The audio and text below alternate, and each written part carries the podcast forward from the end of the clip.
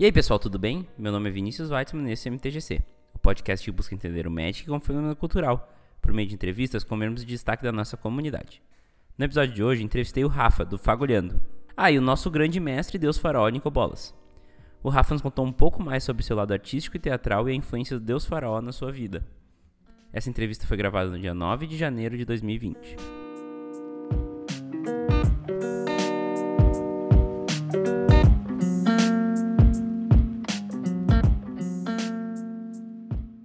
A quarta temporada do MTGC é trazida até vocês pela Burmana. Quer vender suas cartas? Aproveite que agora a taxa para a venda de cartas pela curadoria Burmana caiu pela metade. Não é promoção, é o novo preço. É muito barato pagar 7,5% para uma equipe inteira avaliar, catalogar e anunciar suas cartas por aí. Chega de publicar suas cartas nos grupos de WhatsApp e Facebook. Use o serviço da curadoria Burmana e venda muito mais tranquilo. Se preferir vender cartas sem análise do serviço da curadoria, você também pode optar pela venda direta. Daí é só cadastrar suas cartas na plataforma e fazer um envio para o comprador. Nessa modalidade, a taxa sobre o valor é zero. Não perca tempo e acesse www.burmana.com e saiba mais.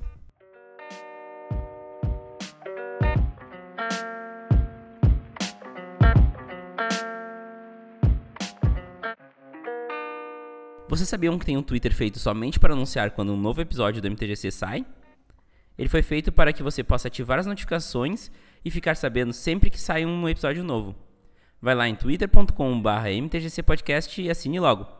Você pode seguir o podcast no Instagram e no Facebook também, é mtgcpodcast. Você gosta do podcast? Então escreva um e-mail para podcast.mtgc.com.br e conte um pouquinho mais sobre como foi a tua experiência com o MTGC. Isso é muito importante para que eu conheça vocês e saiba como consomem o podcast. Estou esperando os e-mails. Gosta do MTGC e quer ajudar o projeto a se manter vivo? Agora você tem uma ótima opção para fazer isso você pode doar valores a partir de um real no Padrim ou no PicPay do MTGC. É só acessar www.padrim.com.br/mtgc ou pesquisar por MTGC Podcast no PicPay e doar o valor que você achar que o MTGC merece. Ainda por cima, damos retribuições exclusivas para quem apoia o projeto. Inclusive, os padrinhos da categoria Aprendiz de Usa para Cima têm seus nomes citados no MTGC. Diego Leão Diniz, muito obrigado pelo seu apoio ao MTGC. Agora, fiquem com a entrevista.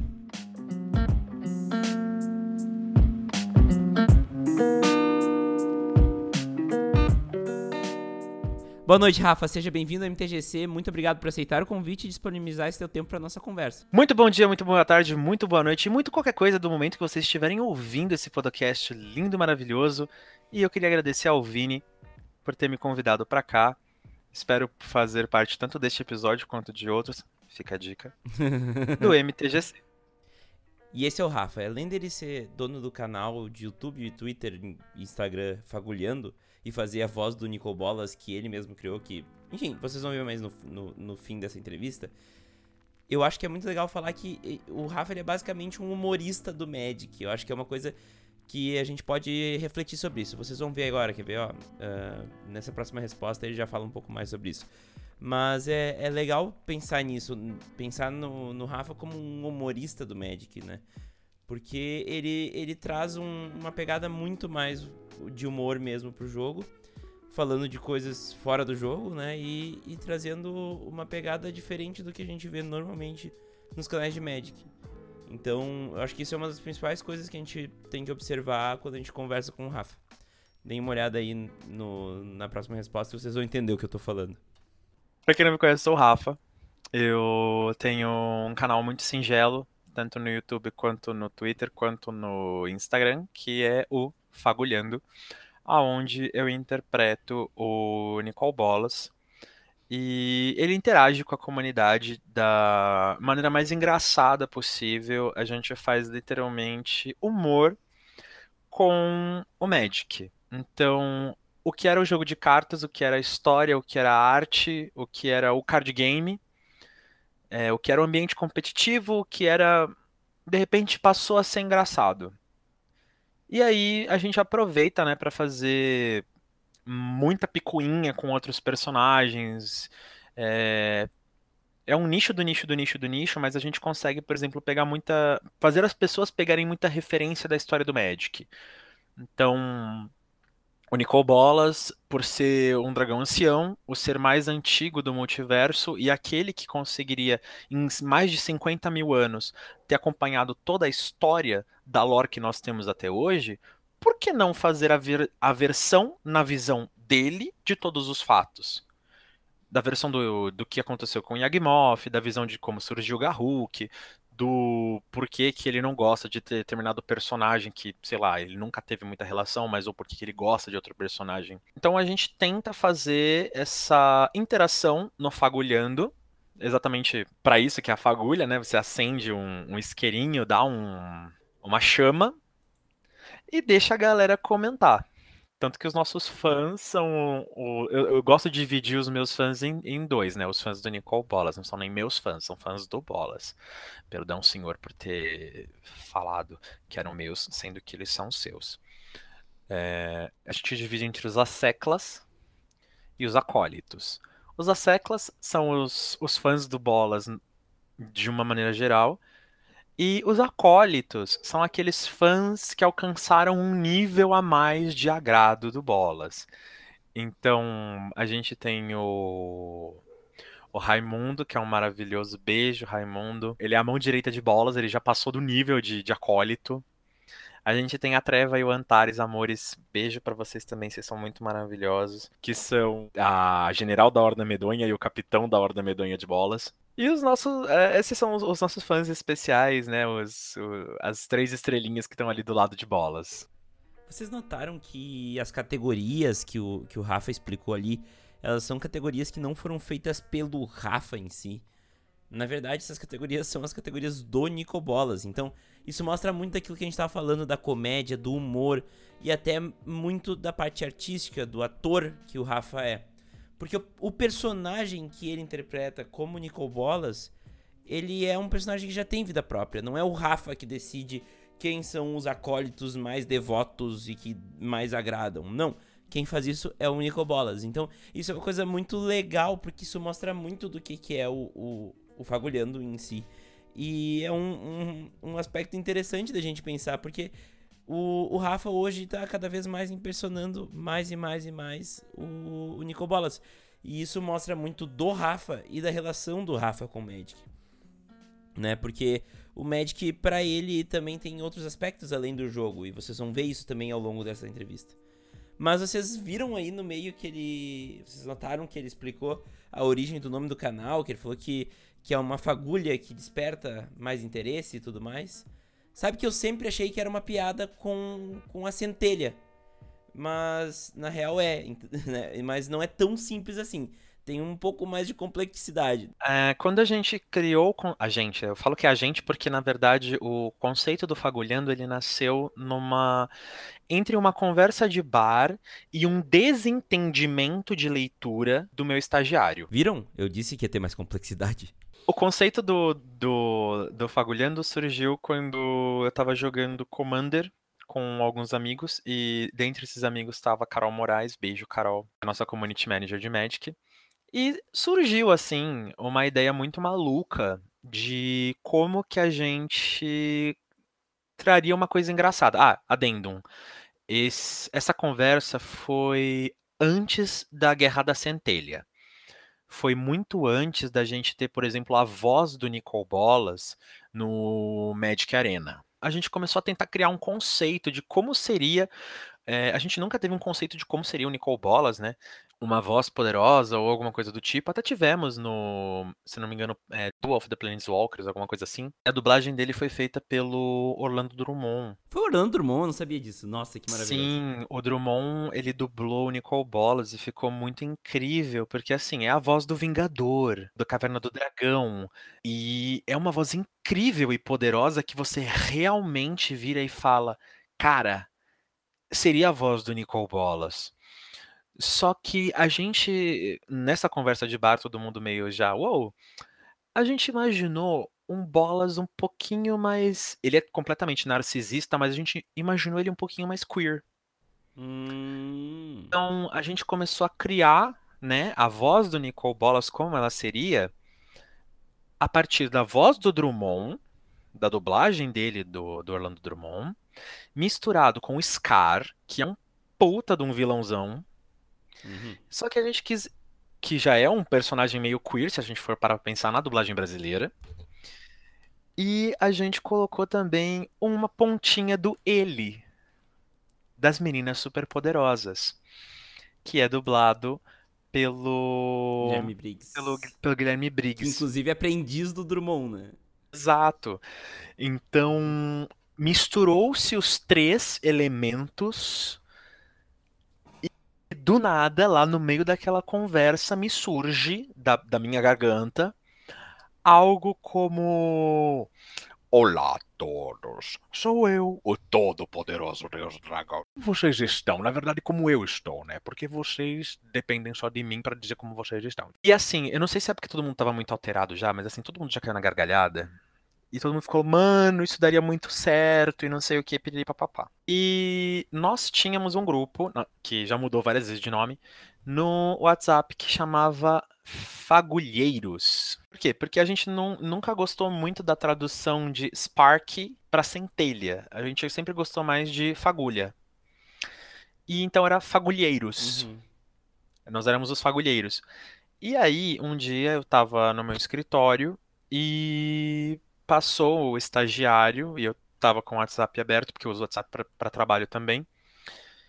E ele falou: Rafa, o que que é um fagulhando? Aí eu, hã? Um fagulhando? O que que é um fagulhando? Ele é, o que que é um fagulhando? Porque agora eu quero saber o que que é um fagulhando. Aí eu, fagulhando o quê? Aí ele é, tá no seu WhatsApp. Aí eu olhei, eu, fagulheiro. E aí eu comentei isso no grupo. E aí o pessoal trocou o grupo, o nome do grupo Uhum. pra fagulhando. E aí a gente ficou pensando, nossa, que nome incrível. Por que que a gente nunca teve essa sacada de que a gente, na verdade, tem. Todos nós, né, jogadores, somos Planeswalkers. Nós temos uma centelha, nós temos Hum. uma fagulha. Só que quando a gente vai fazer uma zoação, o que que a gente tá fazendo? Zoando. E quando você tem uma fagulha, o que que você vai fazer? Você vai ficar fagulhando. Então a gente fez um. A gente começou o fagulhando daí. Nossa, muito bom. Muito bom mesmo. Nada melhor do que, olha a ironia, fagulhar alguém que não tem mais fagulha, né? Uhum. Porque o Bolas não tem mais fagulha. Sim. Então, ele faz o fagulhando exatamente porque ele não tem mais fagulha. Então, ele vai, não tem mais centelha. Então, ele vai zoar todo mundo mesmo. É, obviamente, sempre mantendo coro, mantendo, mantendo respeito. Nenhuma brincadeira do Bolas, ela tem o teor de des- desrespeitar ninguém, tanto que o Bolas ele nunca sai do personagem, ele sempre se volta muito à lore do Magic. Então, a- o Bolas ele é um personagem incrível de ser trabalhado. Tanto que agora ele está passando, para quem acompanha no Twitter, ele está passando por um processo de redescoberta e ele está treinando como ser empático. Ah, vocês notaram que até agora a gente falou menos do Rafa e mais do Bolas. Isso, na real, é falar do Rafa, porque ah, na relação dele com o Magic, essa coisa do personagem, de entrar no personagem, tudo isso faz uma diferença no jeito que ele vê o jogo. E eu acho muito legal ver as referências e a- o processo criativo que foi feito na mesa de um bar e que criou essa voz única. É que ela é muito única pro Nicobolas e ela encaixa no Nicobolas, né? Eu, eu, eu conseguiria ver o Nicobolas falando desse jeito, talvez de uma forma caricata, né? E até engraçado que venha dessa insatisfação com a tradução, né? O fagulhando. Porque pra eles seria fagulha e não centelha, e faz sentido, inclusive. Mas enfim, nós falamos tanto do Bolas que a gente não falou muito do Rafa. E é por isso que a gente vai começar a destrinchar um pouco mais a relação do Rafa com o Magic e a história dele com o jogo. Bom, Rafa, acho muito louco isso tudo, como, como que o Fagulhando foi se criando, né? Mas eu quero voltar pra antes do Fagulhando, eu quero voltar pro Rafinha, que começou a aprender a jogar Magic. E eu quero saber, na real, além disso, onde tu se criou, de onde tu fala agora, qual tua ocupação, e daí sim como o Magic entrou na tua vida. Então vamos voltar lá atrás, muito, muito, muito tempo atrás, long time ago, far, far away from here, lá no castelo de Atlântida. Peraí, calma, não, aí falamos demais. É, eu sou. Nas, eu, eu brinco que eu falo que eu devo ser o paulista mais pauli o paulistano mais paulista, o paulista mais, mais paulistano que existe nesse mundo, porque é, eu consegui nascer numa segunda-feira, às nove e meia da noite, no Hospital Paulistano, que fica na Avenida Paulista, aqui em São Paulo. Ou seja, eu consegui fazer uma, um aglomerado de coisas acontecerem do, do jeito que o pessoal daqui de São Paulo, da capital, gosta. É dia de trabalho, então bora. Sem, eu fui nascido e criado aqui em São Paulo, nunca saí pra, tipo, para conhecer muitos lugares distantes, a não ser quando eu fui pra Califórnia, que pretendo voltar em breve mas eu sempre fui, entre aspas, o menino criado em apartamento. Então, sempre ficava muito dentro de casa, eu não saía muito para brincar na rua. Então, grande parte do meu divertimento sempre foi um divertimento sempre foi um divertimento dentro de casa. Jogos analógicos, desenhos, pintura. E por mais que eu tenha irmãos, eu sempre fui muito diferente, muito sozinho. E disso desde pequeno que gostava de brincar de carrinho, queria bater panela. Eu gostava de bater panela, de puxar armário, de. Adorava puxar o, o sofá e desenhar na parede. Eu sempre fui um artista arteiro. E um arteiro artista.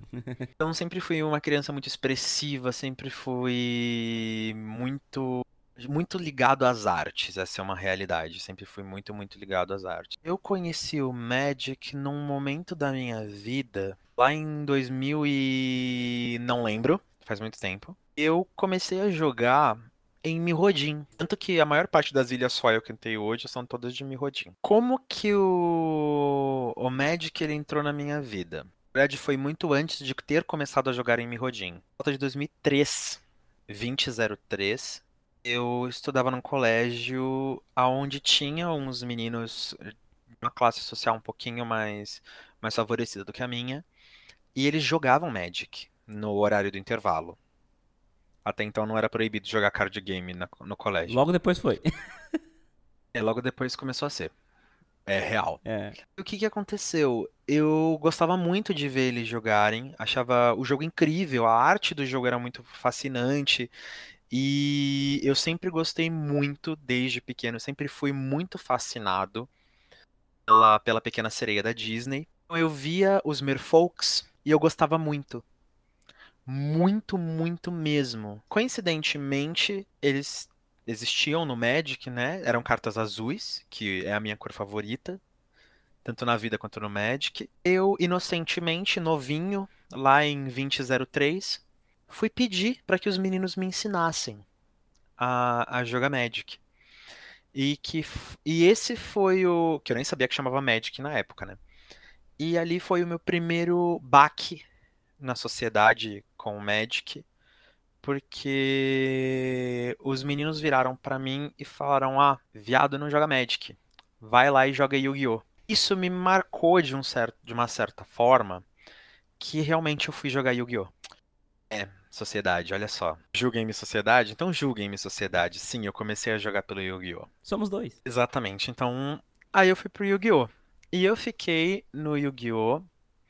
um bom tempo. Foi aonde eu acabei entrando no conservatório depois de um tempo. E no conservatório eu tinha uma professora muito, muito maravilhosa. Ela era jogadora de Magic. Nossa, que, que legal! Ela era jogadora de Magic de deck azul. Olha ali. Foi aonde, em 2003, perto do Dia das Crianças, se eu não me engano. É, foi tudo no mesmo ano, olha só. Foi tudo no mesmo, foi 2003 mesmo, foi 2003 mesmo. Foi. No, tudo isso aconteceu no mesmo ano. Em 2003, lá atrás, essa minha professora pegou, é que as, as, datas na minha cabeça ficam um pouquinho bagunçadas. De boa. Ela virou e eu tava conversando com ela, que eu gostava da Pequena Sereia e tudo mais. E ela me falou do Magic. E eu mostrei um pouquinho de resistência, porque obviamente, né, já levado uma patada, você não vai querer levar outra. E ela falou: Ah, já que você gosta bastante da Pequena Sereia, eu vou trazer um negócio para você amanhã. E ela me presenteou com a minha primeira carta de Magic, e a carta mais antiga que eu tenho guardada comigo até hoje. É o Lorde de Atlântida. Porra, logo ele. Nossa, muito bom. Eu guardo essa carta com um carinho, assim, muito, muito, muito grande. Foi então que depois do Dia das Crianças, em outubro de 2003, eu resolvi que eu ia entrar no Magic. Então muita coisa que eu pedi era com relação a Magic. Vejam só o Magic como fenômeno cultural. O Rafa foi tentar aprender a jogar Magic. Ele estava num, num, lugar que era um, uma classe social diferente dele. Ele teve que tomar coragem, pedir para jogar e ele foi recebido com homofobia, né? A gente tá falando de 2003, mas a gente hoje não tá muito diferente, a gente melhorou, óbvio, mas não tanto. E isso mostra como uh, o Magic ele tá junto com a cultura. A nossa cultura em geral influencia no Magic, assim como o Magic influencia na nossa cultura, né? Outro exemplo, o Rafa adora uh, Merfolks, né? Então a primeira carta dele foi um Lord Atlântida, que já ajuda bastante. Mas o âmago de tudo tá, tá dele gostar da pequena sereia. Então isso também mostra que a cultura influencia no Magic, né? Porque o cara viu um filme, se apaixonou pelo filme e ele queria ter aquilo para si. E daí ele personificou nos Merfolks do Magic. Isso eu acho que mostra muita coisa e também mostra como o preconceito tende a nos trazer coisas ruins ao invés de coisas boas. Se o Rafa não tivesse ido atrás de superar aquela recepção homofóbica que ele teve, talvez a gente não tinha ele hoje aqui fazendo humor com Magic, trazendo conteúdo rico e trazendo algumas reflexões. E além de tudo, um jogador de Magic a menos teria no mundo. Então fica essa reflexão também. Olha como qual é o dano que o preconceito, e daí não importa qual preconceito, nos causa, né? Então é importante a gente pensar nisso também. Como o preconceito pode prejudicar o Magic se ele se atrelar à nossa cultura do jogo. Só que o Magic mim começou a se tornar uma coisa um pouco um pouco cara de se manter. Não me afastei do Magic assim do tipo, ai, nossa, parei tudo, nunca mais. Ah, porque até então a gente sabe que jogador de Magic é igual andar de bicicleta. Você nunca para de, de jogar. Você só dá um tempinho e depois você volta. Exatamente. Só que esse tempinho e depois você volta, o parei de jogar. Eu não vou conseguir lembrar a coleção, não vou. Mas eu fiquei muito tempo sem jogar Magic, muito, muito tempo. Sabe por quê? Porque eu sei quando eu voltei a jogar. Eu não lembro quando eu parei, mas eu lembro quando eu voltei.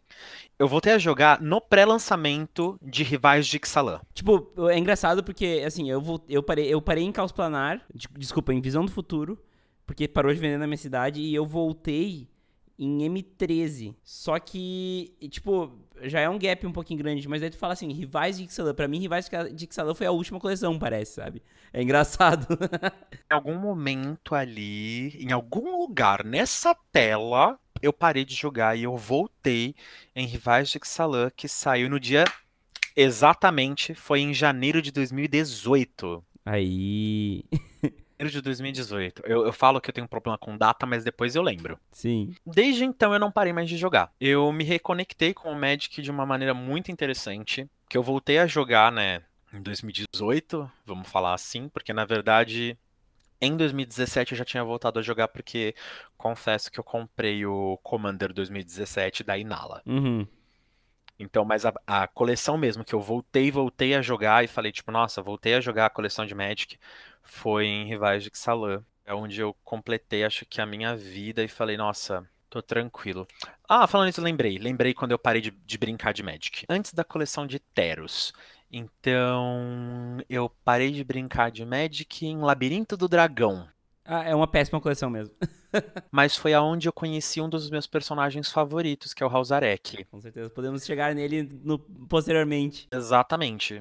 Conheci o Hausarek nessa época. Rafa, me diz uh, qual a tua ocupação também pra gente fechar essa aí. Por formação, eu sou enfermeiro e eu tenho uma pós-graduação em pediatria e neonatologia. Gosto muito de trabalhar com criança. E assim, eu também tenho um MBA em gestão empresarial. Hoje eu trabalho muito mais na parte acadêmica e administrativa mas é um sonho meu voltar para a área assistencial, porque eu gosto muito desse contato que a gente tem com os pacientes, que a gente tem com as crianças.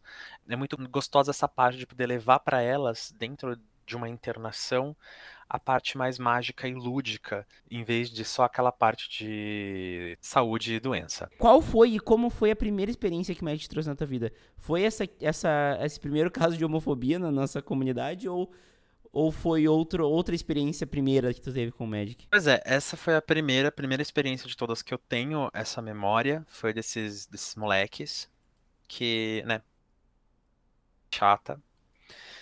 E, e depois a experiência maravilhosa que eu tive no mesmo ano, né, de, de 2003, 2003, com a minha professora do conservatório. Show de bola.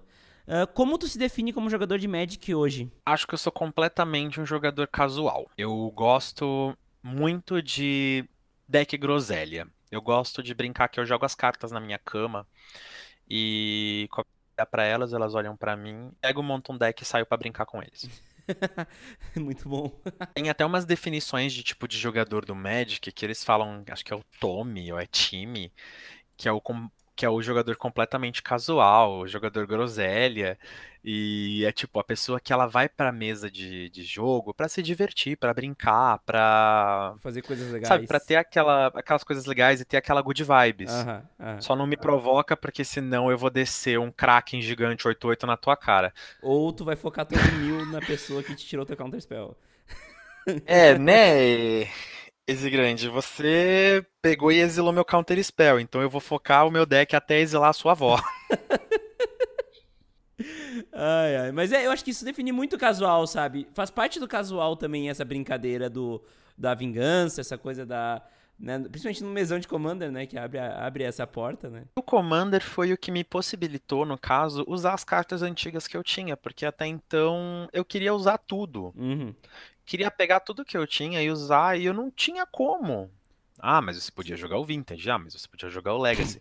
mas eu já tava num momento da minha vida, na, da minha vida que eu queria brincar, que eu queria me divertir, que eu queria groselhar. De estresse já basta então, o trabalho, né?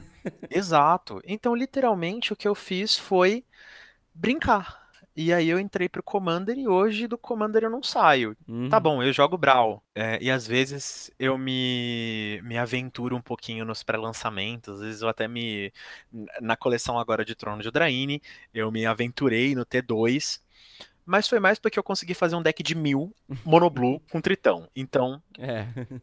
tá, Rafa, mas eu tenho uma pergunta que ela é a pergunta principal da temporada, mas tu já respondeu ela no primeiro episódio, mas eu quero que tu responda agora com mais profundidade o que o Magic significa para ti. Acho que eu acho que eu devo ter falado, se eu não falei, eu vou falar outra coisa, porque eu sou uma pessoa. Hoje eu fui definido como uma pessoa caleidoscópica. Nossa, gostei. porque a menina que trabalha comigo falou: você é bem caleidoscópico. Não dá para cansar de você porque você muda. É, cada dia é uma coisa diferente. Para mim, o Magic hoje ele significa reconexão. Reconexão e conexão, né? Porque você se reconecta com você mesmo, você se reconecta com as memórias do passado, para quem tem, né, essa memória com o Magic, tem com as pessoas. A partir do momento que você se permite, você se conecta muito com pessoas através do Magic. O Magic ele permite um tipo de personalização que outros jogos não permitem. Ardes, o seu grimório, as mágicas, elas são parte de você. Elas expressam parte do seu ser, parte do seu desejo, parte da sua alma, parte do seu coração, parte de quem você é. Então, eu falo, eu gosto muito do azul, eu sou um jogador de azul, a maior parte dos meus decks ou é monoblue ou tem azul em conjuntura com alguma outra cor, menos verde. e eu sou esse tipo de pessoa que que transporta muito de mim nos meus decks. Então, por exemplo, eu tenho um deck monoblue do Jace que a função dele é ter turnos infinitos para que eu possa castar mágicas sem custo e nada vai pro meu grave, porque eu uso aí a, a Tamil, sabe, a da lua, para que as mágicas que eu caste voltem para minha mão. Então é uma sessão de de mágicas e ilusionismos do tipo, meu turno, esse é meu turno para sempre. Sim. Esse é o meu deck do Jace. É, eu, eu gosto muito que é que é irmãozinho do deck da Liliana Fashion Week da Carol. Sim. Eu tenho um deck monoblue que você presenciou a jogatina dele, que é o Gedwick, o enrugado com os peticionários, que a única função dele é, tem 52 peticionários do deck. Para que que serve esses 52 peticionários do deck? Para milar todo mundo. Claro. Então, a única função dele, divertidamente, eu falo que ele é o deck da Gretchen Porque quando você menos percebe, começa tan tan tan tan tan tan, tomba tomba tomba. Realmente ele serve pra isso, Ah. pra tombar. Então é muito divertido. E eu construí um deck monoblue agora, que é o meu primeiro monoblue de tritões, que eu falei que é da temática da pequena sereia, que a função dele é bater. Literalmente, eu faço vários tritões pequenininhos que vão se bufando. Eu coloco uma fonte de mercúrio para dar travessia de ilha, porque eu transformo um terreno qualquer em ilha do adversário, bato e E ganho. aí tu fala Under the Sea. Exatamente, a gente vai por- aqui no mar, ninguém nos segue nem nos persegue para nos fritar. Então é muito gostoso o jeito que eu penso em montar os meus decks, porque eu penso em transportar parte de mim. Uhum. Agora, em Teros Além da Morte, exclusividade para vocês que estão ouvindo aqui o podcast, eu vou montar um Commander da Taça, Bah, Habitante é... das Profundezas, Esse aí é muito bom. com a Calafé, Amada do Mar. Hum, Por quê? Eu, eu quero fazer um deck temático com a deusa do mar e a amada do mar pra colocar ali o os- o- um, um- um dos meus livros favoritos, que é a Odisseia, de Homero, só que na versão de Teros, que seria a Calafeia. muito bom, muito bom. E e o pior é que existe, tá, gente? Existe. No caso, a Calafé, ela é a versão do Odisseu, e existe a Calafeia em Teros, que é a Odisseia. Uhum. Então eu vou montar o deck Calafeia pra falar sobre a Odisseia dentro do meu deck. Por quê? Porque essa, esse tipo de personalização no Magic nos permite mostrar quem nós somos. Eu sou uma pessoa ligada a esse sentimento do mar, eu sou uma pessoa ligada às mitologias marinhas, gosto muito de mágicas de truque, eu sempre fui fascinado por aqueles shows de ilusionismo, de, de circo ou de apresentação de mágica em anuários. E Azul praticamente faz isso, além de buscar sempre a perfeição e a inteligência. Então, você pode achar que o meu deck é bobinho, que o meu deck é um deck groselha. Ele é, mas no meio da groselha, eu vou te encantar de um jeito que no final eu posso acabar ganhando. É. Ou não, porque o importante pra mim não é ganhar, o importante pra mim é me divertir. Exatamente. O Magic pra mim é isso. O Magic pra mim é conexão, reconexão e a magia que permite que a gente se permita essa é, nos expressar através das nossas cartas. Bom, se antes eu tava falando que nós tava falando mais do Nicol Bolas do que do Rafa, agora a gente falou só do Rafa. E eu acho que foi importante pra gente ver ah, essa. Por, por exemplo, como essa primeira experiência que ele teve com o jogo, que foi uma experiência de homofobia, afetou ele depois e, e também como essa professora dele foi uma pessoa muito importante pra que ele esteja aqui. Também conseguimos entender um pouco mais sobre a forma como ele joga Magic e relacionar um pouco mais essa, essa pessoa, Rafael, com o Magic e, e ainda trazer toda essa coisa de transportar o que é ele para as cartas dele. Então todas as histórias, toda a parte de lore, tudo isso é muito interessante de ver nele. Mas eu acho que o que resume o sentimento do Rafa com o Magic é justamente essa palavra, conexão ou reconexão, como ele disse. E isso fala muito, inclusive quem ouviu o primeiro episódio ouviu que ele também já falou sobre isso lá. Mas agora ele tá retificando isso, mostrando mais a fundo como o Magic traz uma conexão dele com ele mesmo e com as outras pessoas. Isso eu acho que é uma, uma ótima forma de mostrar que o Magic é sim um fenômeno cultural, né? Porque o Magic ele, ele influencia as pessoas a irem buscar uma conexão maior consigo e com as outras pessoas. Ele gera a parte social, mas ele também gera um autoconhecimento. Isso é muito legal. Qual a tua percepção sobre os caminhos que o Magic está tomando hoje? E no teu caso, eu quero te perguntar, além disso, uh, como tu vê uh, a situação da lore atual, né? Que nós tivemos Forsaken, que foi um desastre. E agora estaremos sem lore em Teros uh, Beyond Death. Uh, e como tu vê isso afetando o jogo também, né? Então são duas perguntas separadas, na real. Qual a tua percepção sobre os caminhos em geral que o Magic está tomando hoje? E ainda nisso, a situação da lore. O que que isso afeta no jogo e como tu vê isso? Com relação aos caminhos que o Magic está tomando Como eu não posso falar pela empresa, como faço parte da empresa, é como eu trabalho numa empresa que também é, às vezes não pode ter algum tipo de opinião diferente, é um assunto muito polêmico que está rolando em alguma parte do mundo, porque existem parcerias e existem mil e uma coisas. É, um público que é trabalhado na diversidade e você ter representantes deste público é muito importante. Hoje as pessoas elas procuram não somente, eu vou dar um exemplo, é, comprar um sorvete para saciar o calor e se refrescar. Hoje você procura a experiência que um sorvete vai te trazer. Então você pode sim optar por um sorvete que você pagou dois reais no M amarelo, como você pode optar por pagar 15 reais no sorvete que é da marca S Preto com fundo branco, aonde ele não é de casquinha de waffle, mas na verdade ele é um, uma panqueca e aí recheado às vezes até com óleo.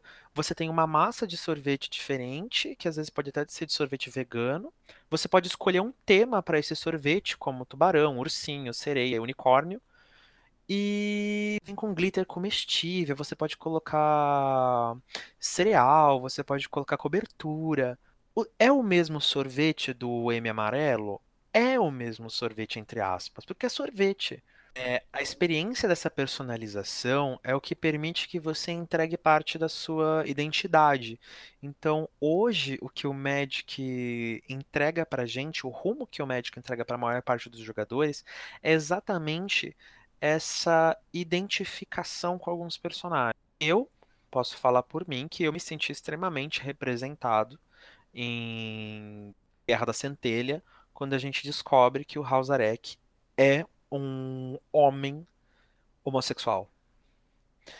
Isso foi um ponto muito positivo para mim, porque foi um dos personagens que eu mais gostei lá em Labirinto do Dragão quando eu parei de jogar e de repente voltar com esse personagem agora e falar, tipo, na cara da sociedade, falar, você tá vendo esse cara? Esse cara que é um gênio, esse cara que ele é incrível, o cara que... Ele impressionou o Niv Mizzet. Exatamente, o cara que impressionou o Niv Mizzet, que é simplesmente o mente de fogo inabalável, papapá. Ele é homossexual, ele virou líder da guilda e ele tem um namorado. E o namorado dele tá aqui, ó, na cara de vocês. É. Incrível Tendo que em algumas sociedades pelo mundo a homossexualidade ainda é vista como coisa não natural, como coisa do demônio e até mesmo em alguns governos passível de morte.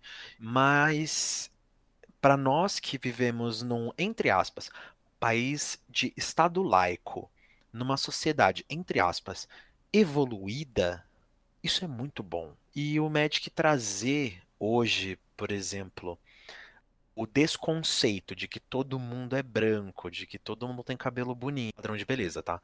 E você começa a trabalhar sociedades diferentes dentro do multiverso com pessoas com aparência asiática, pessoas com aparência indiana, pessoas com aparência africana, pessoas com aparência latina. Isso é muito bacana, muito legal. Então, o rumo que o Magic está tomando hoje com relação à identidade dos seus jogadores, eu acho que ele está tomando um ótimo caminho. A comunidade, principalmente, de maneira ativa, está cobrando isso da empresa. Eu quero ser representado. Agora, com relação a lore, a gente vai agora para a segunda pergunta. Lá, tipo, de Teros agora. Teros a gente não teve e não vai ter uma lore contada num e-book, ou num livro físico, ou nos contos semanais do site da Wizards.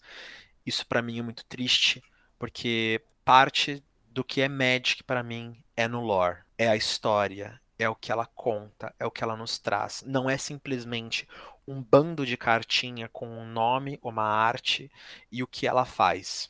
Seria muito simples. Então, como que a gente vai saber a história de Teros agora? A gente vai ter que ler as cartas. A gente vai ter que ler o flavor, a gente vai ter que tentar entender o que está acontecendo, a gente vai ter que tentar interpretar e seguir uma lógica do que, obviamente, as cartas estão tentando contar para nós.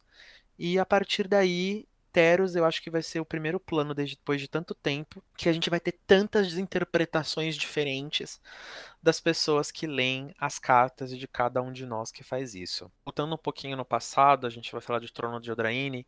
Eu adorei muito a história de como foi contada em Trono de Eldraine. Teve um começo, um meio e um fim, com um final entre aspas em aberto, para dar uma continuidade futuramente, né, do da Hulk indo atrás dos gêmeos e aonde que eles foram parar. Essa parte é muito muito e eu acreditei sim que Teros traria essa mesma reconexão com uma história que começou meio e fim. É, voltando um pouquinho antes do Trono de Eldraine, nós temos o, a Guerra da Centelha. E eu vou usar palavras de outra pessoa, não são minhas palavras, mas refletem bastante o meu pensamento sobre isso. A Guerra da Centelha, ela não é uma história. O livro Guerra da Centelha não é um livro bom. Mas quando você lê o livro e você conta a história com as suas palavras para outra pessoa, a história fica boa. Eu não sei se é porque eu li e aí eu comecei a contar a história para as outras pessoas e as pessoas começaram a ficar fascinadas com a história. Ainda mais porque eu não me contive só em ler o livro War of the Spark. É, eu comprei a edição digital, comprei a edição física desse livro. Eu li também os contos semanais no site da Wizards e fui mais além. Eu também vi o quadrinho que foi lançado na Wizards do Japão. Então, eu descobri uma coisa que muita gente pode não ter percebido. Eu até comentei isso com a Lika, comentei isso com a Carol e com algumas outras pessoas. A história de War of the Spark só começou a fazer total sentido para mim quando eu uni o livro com os contos semanais do site com o quadrinho porque muita coisa não ficava muito bem descrita no livro, que não foi explorada no, no conto semanal, mas que estava no quadrinho. E aí, unindo tudo isso, eu tive uma visão de, de completude da Guerra da Centelha, e eu fiquei muito feliz de como terminou, Obviamente que eu não fiquei nem um pouco feliz. Nem eu também. Eu detestei o final. Eu preferia que eu tivesse ficado vivo, lindo, maravilhoso, tivesse dominado todo o multiverso. E, obviamente, que a centelha de todo mundo, e na verdade eu não seria eu, eu seria nós. Interrompemos nossa programação normal do MTGC para começar agora o Show de Bolas! Ai, gente, adorei. Agora o podcast é todo meu. Dominei para Bolascast. Vai ser incrível. Vai ser maravilhoso. Vocês vão poder adorar-me. E, claro, eu sou um deus muito poderoso. Mas eu também sou uma pessoa graciosa. Eu já disse para vocês que eu estou treinando a ser empático. A treva está me ensinando a ser empático. Então agora toda vez que eu encontro um acólito, eu não mais arranco o bracinho dele. Agora eu estendo a minha garra e dou para que vocês possam beijá-la. Mas eu exijo que vocês tenham pelo menos escovado os dentes. Matinal de manhã de ser humano. Oi, criaturinha. Humanos, baixinhos, pequenos, pelados. E vocês são feios. Ugh. É, meu senhor, eu acho que as pessoas, elas já entenderam o seu... Não, não entenderam não, não entenderam nada, porque se tivesse entendido você não estaria perguntando de novo, não é?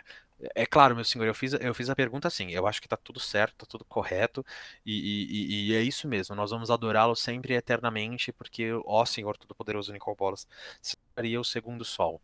É, a Cassia Eller. Essa é uma amostrinha, gente, para vocês do que acontece quando bolas entra na nossa realidade. É, e aqui termina mais um show de bolas. uh, me diz uma coisa, uh, Rafa, vamos evoluir um pouco e falar um pouco mais sobre o papel cultural do Magic na tua vida. Uh, como tu vê o Magic como um, um, fenômeno cultural na tua vida e como ele te ajudou a desenvolver a, a tua cultura própria, né? Tipo, o que que, uh, o que que é o Magic como cultura na tua vida? O, bom, o Magic como um fenômeno cultural, eu posso responder essa pergunta porque o Magic é uma língua universal, vamos colocar assim, de interação e integração da, das partes e das pessoas. Ele, quando, assim, tudo bem, nós temos uma comunidade, nós temos várias pessoas com pensamentos diferentes. Mas o Magic como fenômeno cultural, ele provoca um tipo de união diferente, porque você pode sentar num, num, num, numa mesa de loja e você pode jogar com pessoas que você desconhece. pode estar num ambiente diferente que você chegou, onde as pessoas jogam Magic, e você conhece essas pessoas a partir dali. Ou você pode comer um delicioso hambúrguer na Trad. Como na Trad, toda segunda-feira tem mesão de Commander lá. Vou estar lá segunda-feira que vem. Gente, ó, dica para vocês, comam na Trad. Gerson, beijo.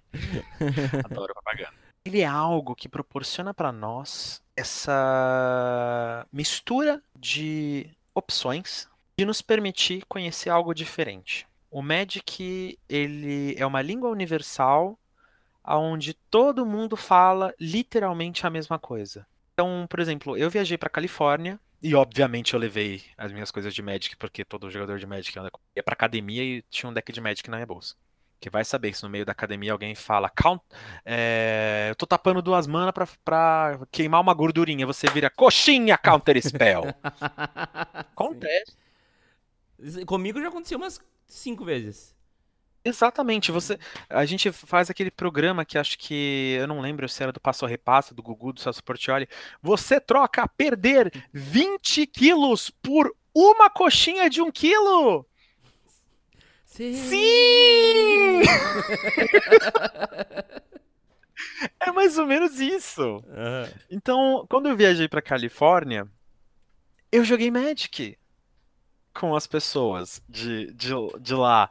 Eu tava em outro país, com uma língua que não era minha, e eu fui em três lojas diferentes, uma em Northridge, uma em San Fernando e uma em Santa Mônica. Eu sentei para jogar e a gente conversava Magic. Tanto que, vou contar uma curiosidade para vocês falando isso.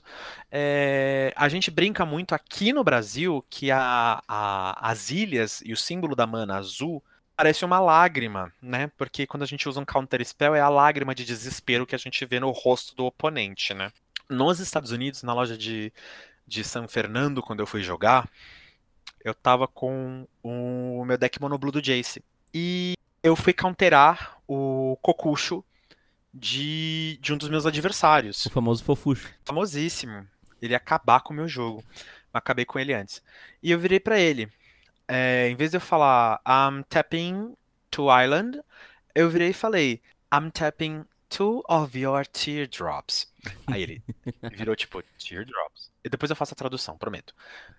Teardrops. Eu falei, ah, look at this. The blue mana symbol looks like a teardrop. Traduzindo, eu virei para ele e falei: em vez de tapar duas manas azuis, eu tô tapando duas gotas de lágrima sua para counterar o seu bicho. e ele, duas gotas de lágrima, eu falei: é, você não, não percebeu como a mana azul parece uma lágrima? Juro, o cara que era dono da loja, ele ficou tipo.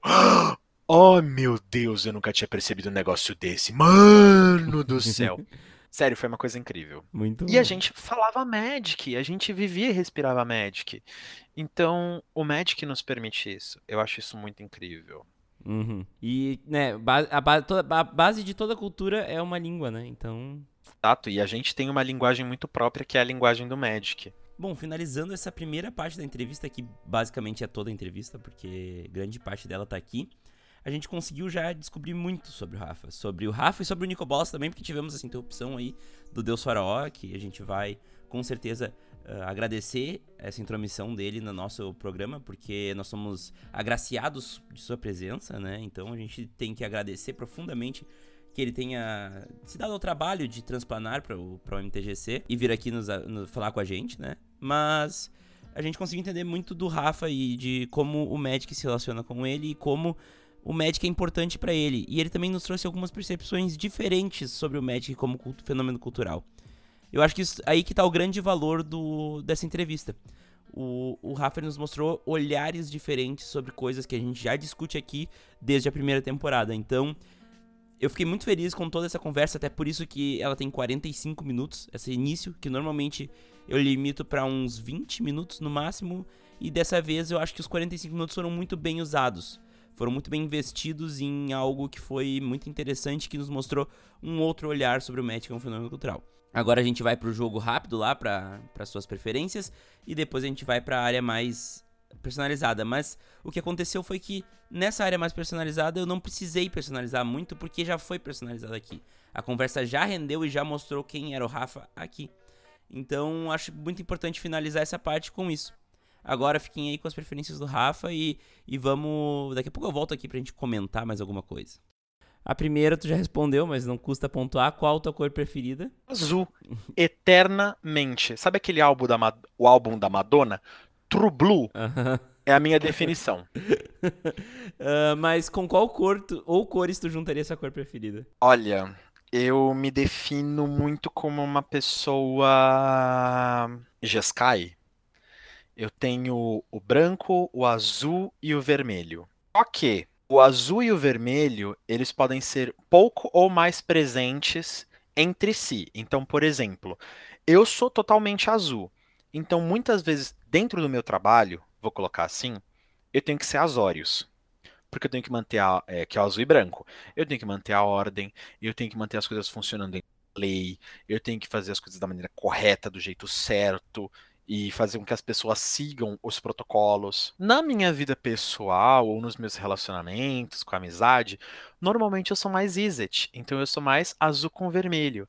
Eu tenho aquele sentimento de que as coisas têm que ir bem, mas eu tenho aquele sentimento de aventura, eu tenho aquele sentimento de tentar, de experimentar, de fazer alguma coisa diferente explodir na tua cara. Então, eu me defino um monoblue Jeskai, aonde o azul e o vermelho, o, o branco e o vermelho, fazem interações com essa parte azul que é consolidada. É, é, tu é a Jeskai, mas tu não é Boros, isso? Exatamente, eu não consigo ser Boros, não dá. Bom, tu tem uma carta que seja a tua carta preferida? Eu tenho a minha carta favorita, preferida, a mais amada de todas no mundo, que o Exigrande aprendeu a não exilar.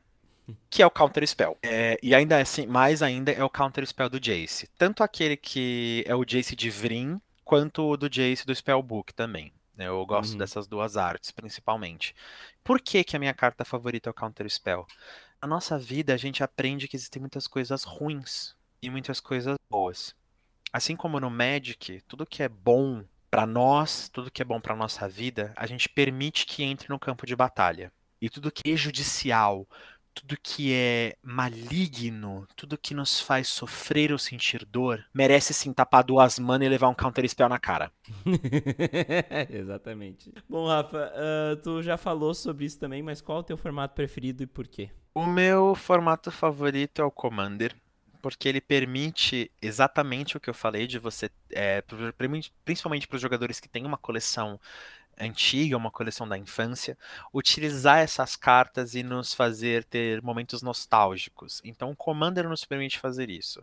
É, o Commander ele não tem uma regra assim específica sobre tipo banlist. É uma banlist sugerida. Então, o que que eu gosto de falar do Commander quando eu sento na mesa com os meus amigos? Usar o bom senso. Uhum. Então, o bom senso é o que reina na nossa mesa. Então, por exemplo, é, ah, fulano tá jogando com o motor do paradoxo. O motor do paradoxo sozinho não faz nada. Mas se você estiver jogando com, jogando com o motor do paradoxo, comércio serenídeo, a musa nascida da semente, o profeta de Crufix, aí a gente começa a conversar. É. Aí esses quatro aí fazem uma, uma combinação muito muito louca. Mas são quatro cartas dentro de 100. É. Então, assim, eu gosto de jogar com o bom senso. Desde que você tenha bom senso, pra mim não importa. A banlist é uma coisa sugerida. Então, pra mim, literalmente, o Commander, o que limita a imaginação. Então, o meu limite pra criar um Commander groselha é quanto a minha imaginação groselha puder criar uma carta, ou uma combinação de cartas. Uhum. Qual aspecto do jogo em si tu acha que é o melhor argumento pra mostrar que, que o Magic é legal pra novos jogadores? Acho que um bom argumento para você iniciar alguém no Magic seria a pessoa se permitir. A pessoa tem que estar aberta a novas possibilidades. Eu já ensinei pessoas a jogarem Magic, que elas simplesmente estavam numa loja, uma hobby store, e elas queriam um jogo de cartas para jogar, mas um jogo de cartas que elas pudessem, sabe, é, sair de lá e jogar em casa, qualquer coisa do tipo, e pá. E a gente tava num pós-open house, então tinha sobrado decks de boas-vindas. Eu sentei, ensinei essas pessoas a jogarem e elas gostaram. Então acho que o melhor argumento para jogar Magic e por que, que o Magic é bom é por que não jogar Magic? Se você tem interesse, o- você tem uma mente aberta, é a melhor parte de você se permitir. Obviamente é uma. Eu, eu falo que é, é uma coisa sem volta, porque uma vez que você joga Magic, você quer jogar mais. Você começa a perceber a interação entre as pessoas e como é divertido, e você quer estar no meio daquele meio divertido de pessoas. Você quer saber o que elas sabem e você quer se permitir aquela felicidade. Que eu falo, para mim, ganhar o jogo não tem graça. Para mim, um jogo tem que ser elegante, tem que ser bonito, divertir acima de tudo. Então, eu vou rir no meio do jogo, eu vou fazer uma brincadeira, eu vou falar mal de uma carta. E é isso que é bacana. Sair da mesa, perdi? Ah, não tem problema. Existe outra. Bom, eu, eu tenho aqui um, uma tag assim, ó. Você joga Commander, mas isso eu nem vou perguntar. Uh, qual o teu Commander preferido e por quê? Olha, meu Commander favorito, eu desmontei ele. Oh. Ele era um, ele na verdade era o meu Commander favorito porque o meu namorado me deu de presente no Dia dos Namorados. O meu Commander favorito era até um tempo atrás o Kumena, tirano de Orasca, combinação de azul com verde. Exatamente a combinação de cores que eu falei que eu não gostava de misturar, verde. Mas por que que esse commander era tão importante para mim? Na verdade, eu guardei o comandante. O Kumena, ele foi um presente de Dia dos Namorados que eu ganhei do meu namorado. E ajudou a, a concretizar um sonho de infância que eu um deck de tritões. Então eu podia pegar as cartas que eu já tinha antigamente, juntar com o Kumena né, e com as cartinhas novas e montar um Commander de Tritão. E eu fiz. Só que esse deck, ele era divertido para mim e ele era muito agressivo. E esse, é, o verde, eu encaro o verde como uma cor muito agressiva no Magic. E eu percebia que quando eu jogava de Simic, eu batia muito, eu ganhava muito na porrada e eu não counterava, eu não via as pessoas com aquela expressão de ai meu Deus, acabei de perder a última carta que prestava na minha mão, não sei o que, papapá. Eu não tinha aquela magia extrovertida. Eu parei de jogar com ele durante um, um, ano, um ano e meio, dois anos. Então, o que, que eu decidi fazer? Eu decidi pegar todos os tritões azuis que tinham nesse deck e montar um novo commander. Eu montei a Emery, a espreitadora do lago, e o Kumena eu guardei. Hum, então, antigamente era o Kumena, que era o meu commander favorito, e eu acabei desfazendo ele. Hoje, eu revelo para vocês que eu não tenho um deck de commander favorito. E eu ainda tô reescrevendo os meus decks de commander. Então, eu uso três monoblues agora, que é o Gedwick, a Emery e o Jace, prodígio de Vrim. E esses são os meus decks do momento. Então, o que eu mais tenho usado é o Gedwick, mas ele não é o meu favorito em si. Então, eu vou colocar o Kumena como o meu antigo favorito e hoje eu tô sem, sem deck favorito no momento. Bom, Rafa, qual foi o momento em game mais engraçado, divertido ou marcante que tu te recorda? Uh, um, tem, tem um que é divertido, tem um que é marcante e tem um que é, engraçado. Um momento que foi muito marcante para mim foi quando eu tive o meu primeiro o, o meu primeiro pupilo. Eu, eu ensinei um, um menininho de 11 anos a jogar Magic. E ele criou. Eu, hoje a gente tem um laço muito forte, já faz dois anos, né? Ele é, o Enzo, adoro o Enzo, ele é muito fofinho. E só que ele é muito competitivo. E eu jogava com meu deck de Mono Blue, então eu sempre counterava muitas mágicas dele, sempre fazia muita coisa diferente. E ele criou uma espécie de rivalidade comigo, sabe? Pupilo versus o mestre. Porque ele nunca conseguiu ganhar de mim. Então, foi muito marcante essa experiência de ensinar alguém, inspirar alguém a ponto de ele querer melhorar a ponto de me vencer. Então, até o pai dele fala, o Márcio fala, o sonho do Enzo é te vencer. Ele monta os decks e vem jogar com você para te vencer. Enquanto ele não te vencer, ele não vai ficar em paz. Só que quando ele vem com um deck, normalmente ele vem com um deck para bater o meu deck antigo. E aí eu já tô com um deck novo. E aí o meu deck novo bate o deck dele. Ai, ai. E aí ele fica, mano, eu não aguento isso. Toda vez é a mesma coisa, cara, não dá. então, esse foi o momento mais marcante. Eu tenho um pupilo e inspirar essa pessoa. Uhum. O momento mais engraçado, eu acho que foi um momento de anulação muito grande que aconteceu numa mesa que estavam dois amigos meus e a Carol. E eu tava jogando de Olouro.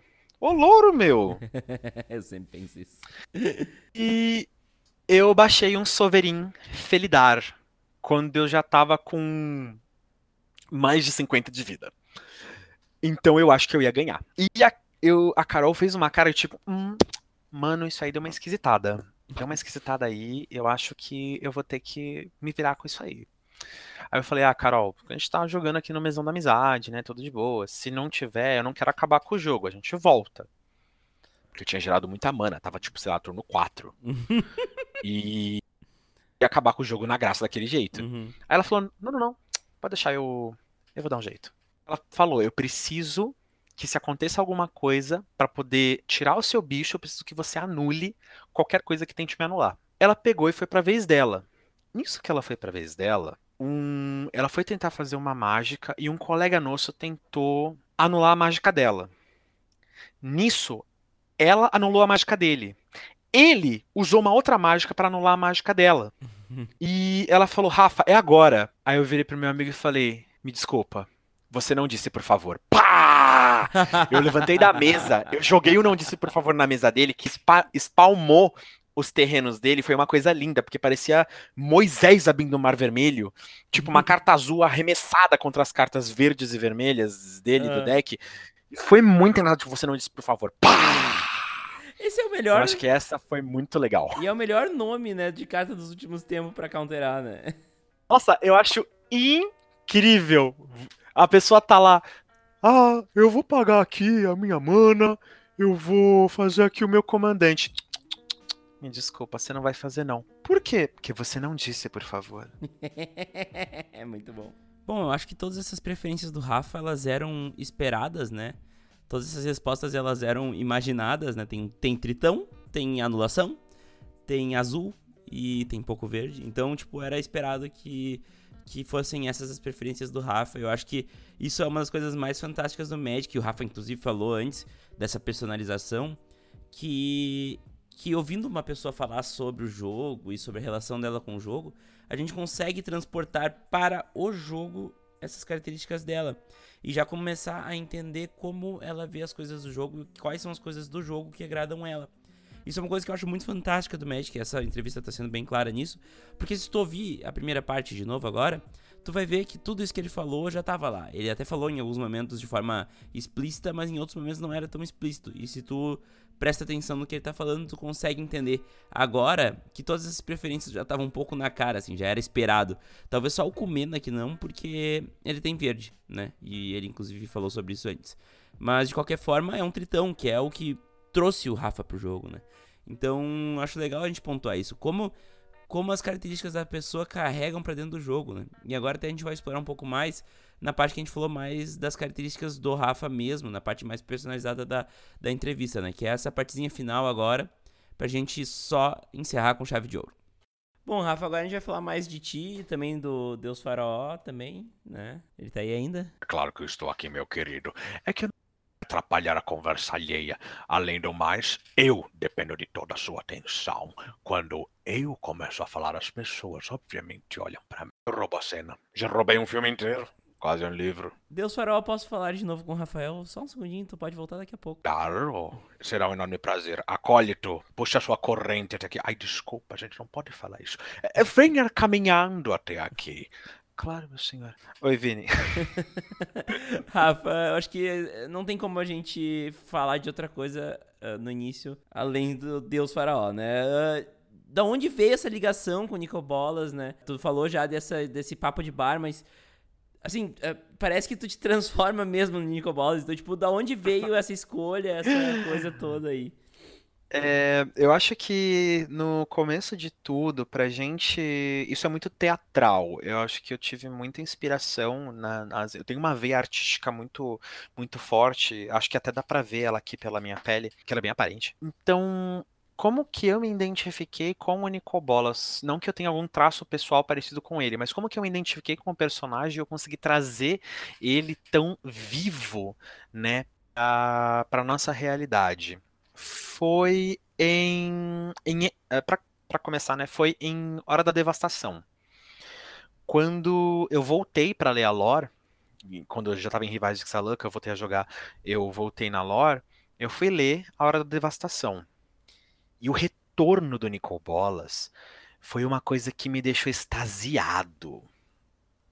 As horas passando e quando chega ele, imponente, todo poderoso, incrível, que ele transplana em, em cima do trono do deus faraó e as pessoas, oh meu Deus, é ele, ele chegou, ele vai nos salvar, incrível. Ele levanta uma, uh, uma mão, ele um, um símbolo mágico e de repente começa a chover uma chuva negra e começa a matar as pessoas. Eu falei, caraca, isso é completamente diferente do que eu tinha imaginado. Ele vai acabar com todo mundo. E a derrota do Gatewatch, né, a derrota das sentinelas, foi, foi uma coisa muito incrível, porque ele dava uma certa oportunidade até das uhum. pessoas tentarem chegar nele. Então o Jace tentou invadir as memórias dele e ele fala: Eu tô decepcionado com você, eu esperava mais. E quando ele tenta destruir a mente do Jace, aciona lá a alavanca do Gin e o Jace transplana para Ixalan. A Chandra tenta queimar o Nicol Bolas, ela não consegue. O Nicol Bolas tipo, puf, você não é nada. Ela joga a chama fantasma, que é a chama do Ugi em cima dele, e ele vira um monstro e tenta acabar com o oxigênio de perto da Chandra, jogando as chamas contra ela, e ela transplana e vai embora. O Gideon, ele simplesmente, com o toque de Nicole Bolas, ele chega, enfia a garra na armadura dele, ultrapassa a indestrutibilidade dele, fere o peito dele, e fala: Você não é nada para mim. Sua indestrutibilidade de nada para mim é a mesma coisa. A Nissa tenta jogar as gavinhas para cima dela, e por, e por mais que o Nicobolas não tenha magia verde, ele faz as gavinhas voltarem para ela e quase sufoca ela. A única que teve alguma chance foi a Liliana. Ele vira para ela e fala: Você tem duas opções. Ou você fica e morre, porque eu vou matar você, ou você vai pra Dominária. O que, que você quer? Ela pega e transplana pra Dominária. Pois ele simplesmente acaba com tudo, senta no trono de Faraó, deus dele, e curte a visão da hora da devastação. Eu falei, gente, isso é incrível. Ele é um puta vilãozão. Mas eu queria entender o, o lado do porquê que ele vira vilão, do porquê que ele é vilão e porquê que as coisas acontecem. E M19 trouxe essa mensagem. As pessoas podem não compreender, não entender, ah não, o Nicobolas é só vilão porque ele é mal. Não, ele não é. Quando que eu tenho a percepção que ele vira vilão? Quando ele vê a morte da própria irmã sendo morta por humanos.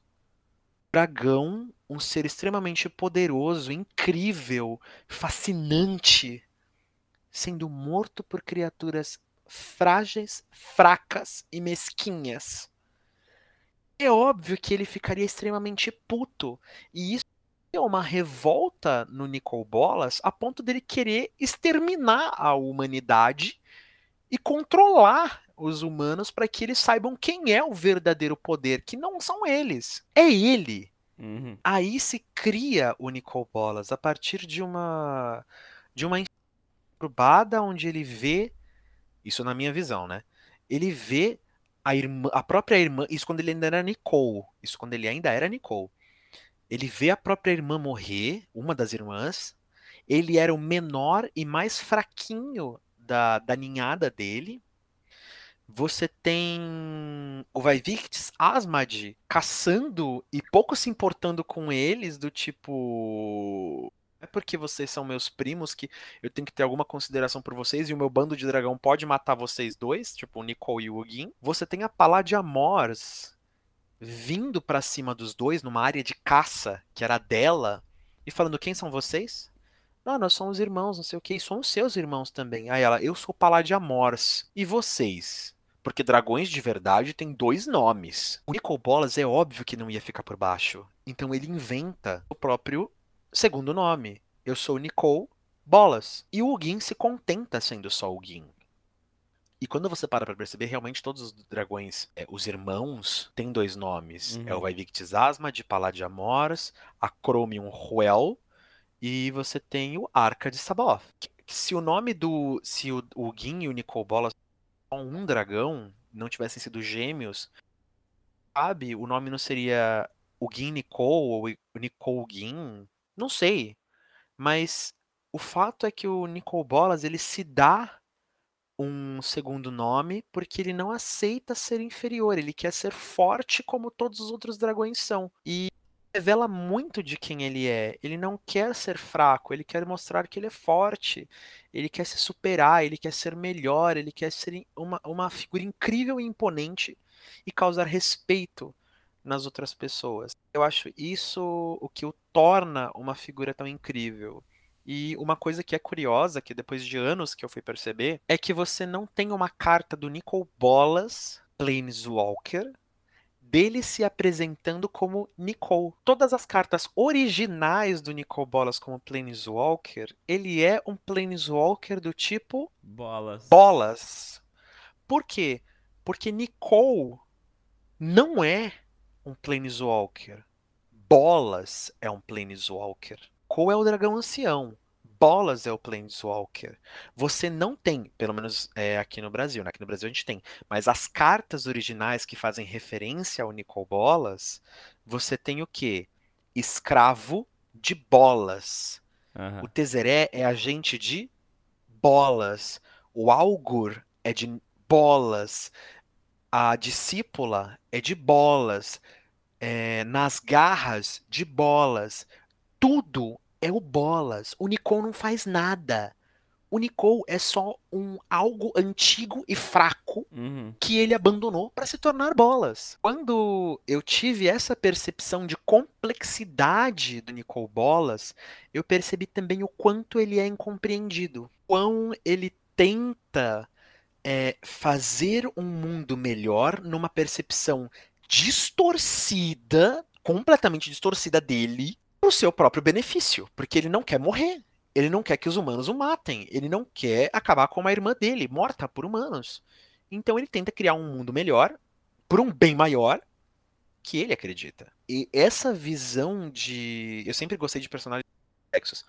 Então, essa visão de complexidade do Nicol Bolas é o que me fez gostar dele como personagem. Eu gosto muito de outros personagens, gosto do Jace, gosto do Lazarek, mas a profundidade vilanesca do Nicol Bolas, ela permite uma interpretação de várias formas, de vários jeitos.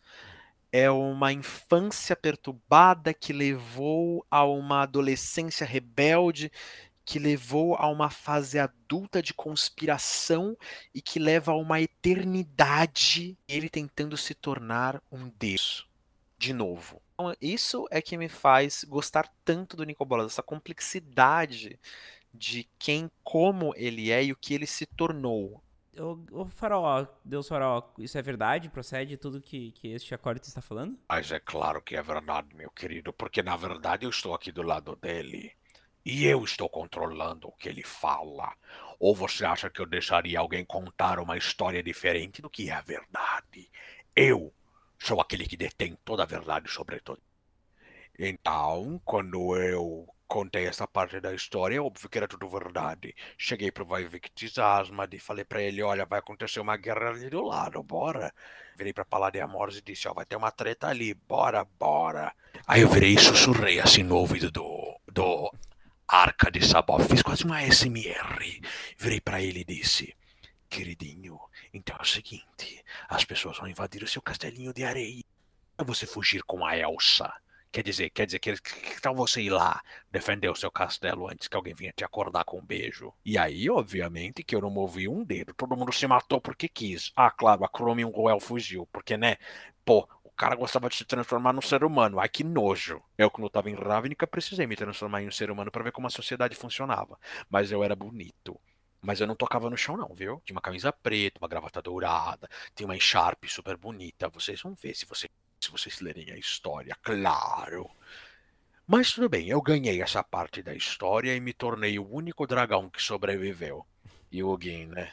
Então, nós voltamos para minha parte da história, aonde eu conquistei o mundo inteiro e eu parti para o meu plano de destruição mundial, aonde eu, todo poderoso deus dragão Nicobolas, eu fui matar o meu irmão, aquele babaca do Gin, consegui, matei ele, bem mortinho, mas hum, morto, morto.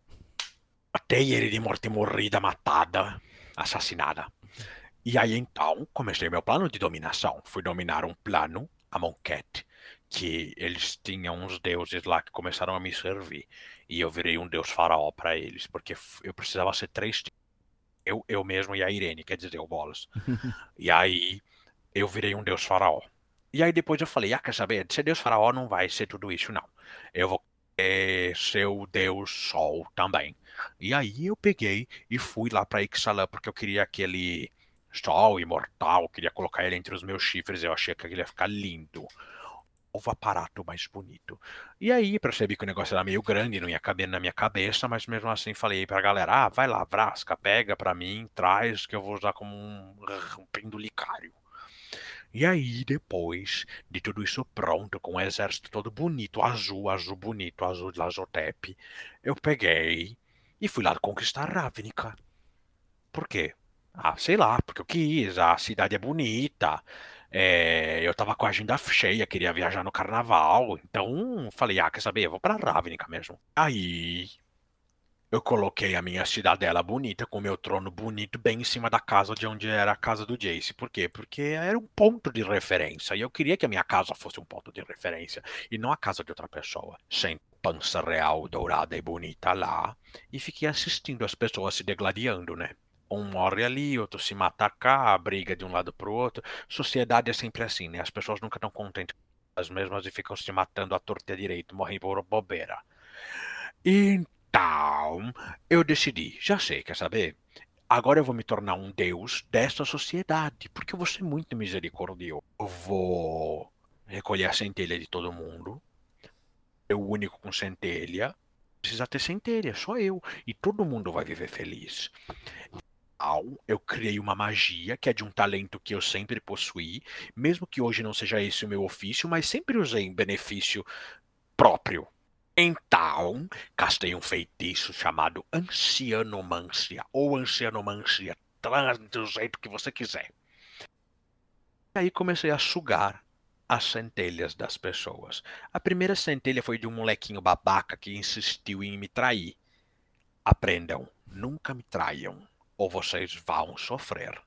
Então o Domiri morreu. E depois começou a vir centelha de um lado, centelha do outro, e eu percebi que eu já não era mais eu eu éramos nós. Então nós, o todo-poderoso Deus Dragão Nicol Boros, porque a imortalidade me cai bem, comecei a dominar Ravnica. Até que começou a vir uma galera para cima de mim. Eu não estava entendendo porque estavam vindo para cima de nós. E bom, como um Deus misericordioso que sou, vou me defender. Eu esperava ser recebido com flores, fui recebido com tiros. Fui recebido com dragões voando na minha cara, com um demônio que tinha fogo na cabeça em vez de ter fogo no. Tem criança que ouve isso aqui, né? Então é melhor a gente não falar. Pessoas me batendo e eu, tipo, gente, eu só vim aqui para aqui para ser amado por vocês. Sou... Nós somos um Deus. Aí recebi a notícia de que eu seria visitado na minha cabeça por uma pessoa que gostaria de pão, um tal de Gideão do Pão. E aí ele pulou com uma espada preta, achando que eu tinha a cara do quê? De pão de forma. E. Pum. Descobri que no chão tem pão e ele morreu. o herói mata o dragão com a espada mágica. Hoje não, Gideão. Hoje não. E eu dei uma risada. Uma risada muito boa, maligna, incrível. Eu não, nós, né? Nós demos uma risada muito boa, maligna, incrível, que ecoou por todo o multiverso. Eu acho que ela foi mais ou menos assim.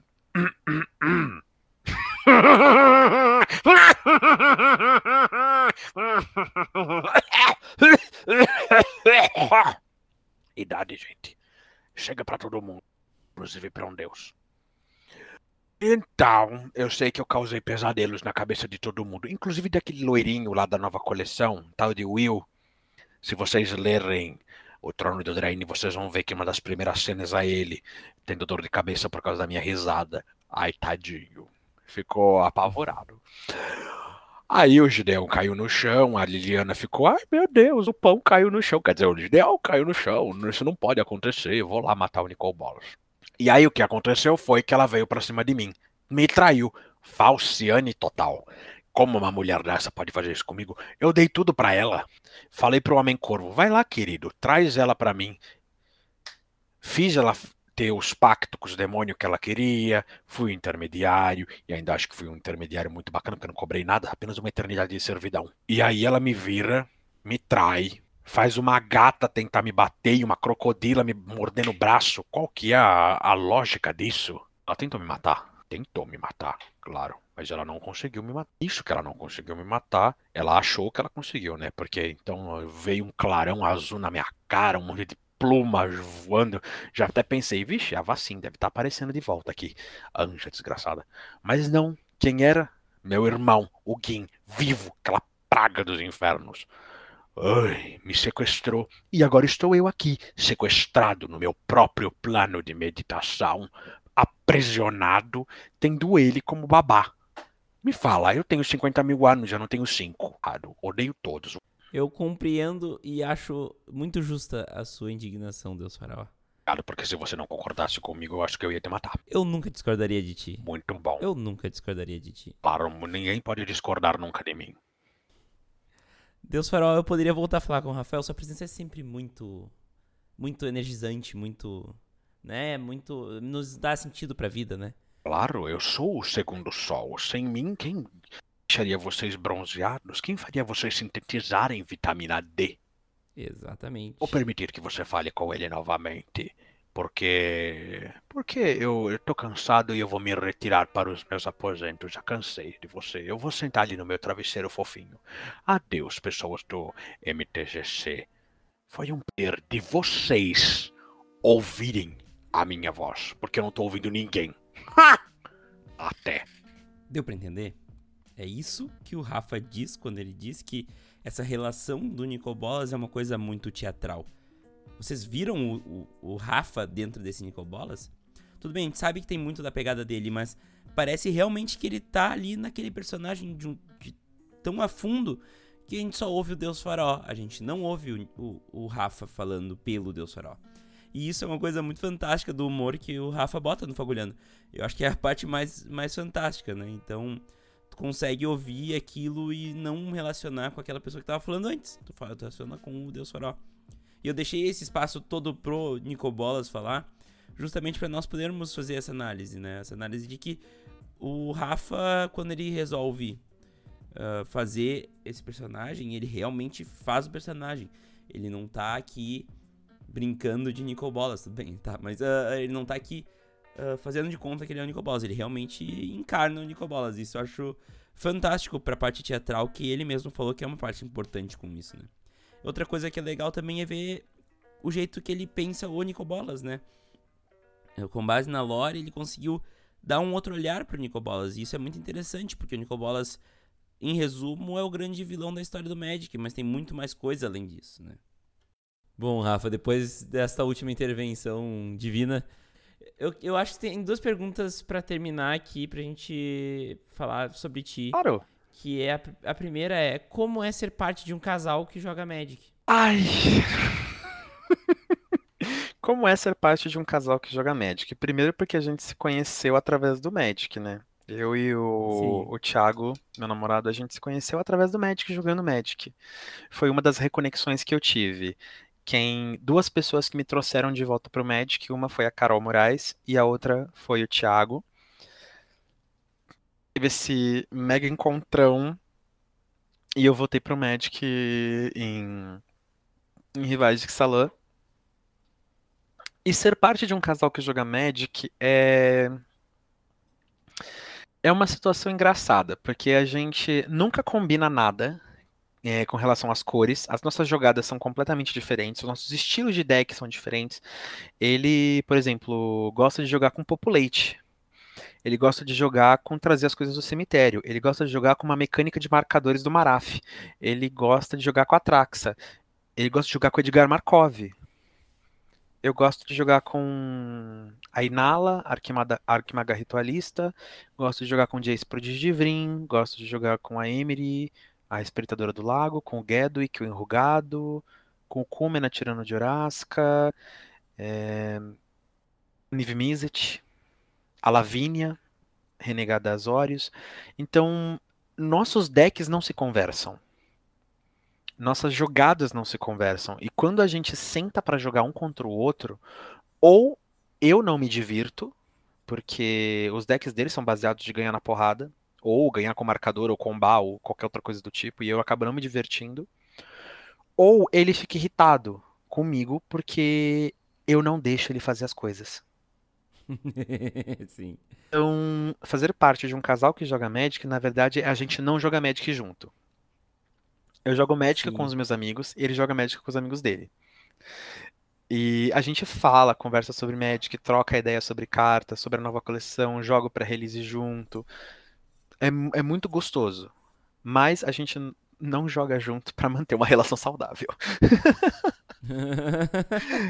E Eu acho bem Já justo, falei- bem válido. Inclusive, é normal, né? O cara que joga de, de bichos, ele normalmente não consegue lidar com o controle e vice-versa, né? É bem normal isso. Sim, e nós temos personalidades muito diferentes na hora de montar o deck. Eu falo que ele é um power player, porque ele joga pra ganhar. E eu jogo pra zoar. Então a gente já tem essas perso- essa personalidade, essa personificação diferente com relação aos nossos decks. E uma curiosidade que eu gosto de brincar, falo isso pra todo mundo, é que eu e ele somos muito parecidos com o Hausarek, com o Tomic. Porque o Tomic, pra quem leu a lore, ele é muito sério, ele é muito centrado e segue uma linha de raciocínio muito firme. Então, dentro do Magic, quando eu vejo o Thiago jogar, ele é muito Tomic. Ele para, ele analisa, ele faz, ele acontece, não sei o que, papapá. E, quando, e eu sou muito Hausarek. Sou analista, meio perfeccionista, mas eu quero ganhar de uma maneira elegante. Então, se eu puder combar um turno infinito, um turno infinito não, um dano infinito de raio copiado 10 vezes na sua cara, eu faço. Mas só pela mera graça de tentar fazer e saber se vai dar certo.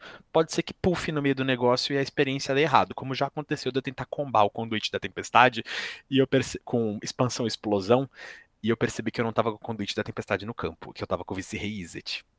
Aí eu, puta merda, tem uma parte da equação que não tá no campo, tá na minha mão. Então eu gosto de tentar. Ai. Então a gente é muito parecido com o Rosarek e o Tommy, que é o casal, o casal chipado do Magic. Muito bom, e inclusive com as iniciais. A né? inicial, R de Rafael e R de Rosarek, T de Thiago e T de Tomic. É Eu falo, bom. a gente é o RT perfeito e a Wizards, obviamente, que já estava preparando isso pra dar de presente pra gente, porque a Guerra da Centelha, ela foi lançada no meu aniversário, então a- é óbvio que a Wizards pegou e falou assim, Rafa, ó, presente pra você, Guerra da Centelha, é, casal fofinho pra você. Aí eu, ah, obrigado, Wizards, muito obrigado pela essa consideração. Ah, obrigado, dona Wizard. Obrigado, dono da Wizards. Beijo. Rafa, por fim, como é ser uma pessoa LGBTQ+, na comunidade do Magic? Tu já mostrou aí um lado ruim, que tua primeira interação com o Magic foi com uma resposta homofóbica, tudo bem da criança, mas, né, homofóbica. Ah, tu- o que que tu tem de bom, o que que tu vê de ruim nesse, nesse meio? É, é uma opinião muito, muito, muito pessoal minha. Obviamente que eu não espero que as pessoas em totalidade con- concordem comigo e até não, e até prefiro que não concordem. Mas o, o meio em que nós estamos inseridos dentro do Magic the Gathering, ele, pela comunidade em si, é, a comunidade em geral do Magic, nós tentamos ao máximo ser pessoas inclusivas.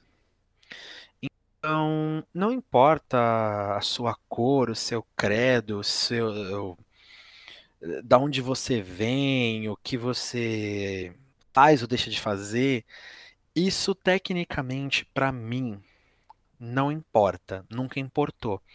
Porque quando eu jogo Magic, pessoalmente, eu não vou olhar o, estereo, o estereótipo. Eu quero entender o interno da pessoa. Eu quero entender o que te motiva, o que te leva. Eu vou olhar o seu comandante e vou olhar você. Então, através do seu comandante, eu quero entender quem você é. O que você quer me dizer com o seu deck? O que, que você transporta? Então, hoje, o que eu posso, o que eu posso dizer que às vezes eu sinto muito da comunidade é que nós temos quatro estágios da comunidade em si, da comunidade Magic. Nós temos a exclusão, que realmente você tem o grupo das pessoas A e o grupo das pessoas B.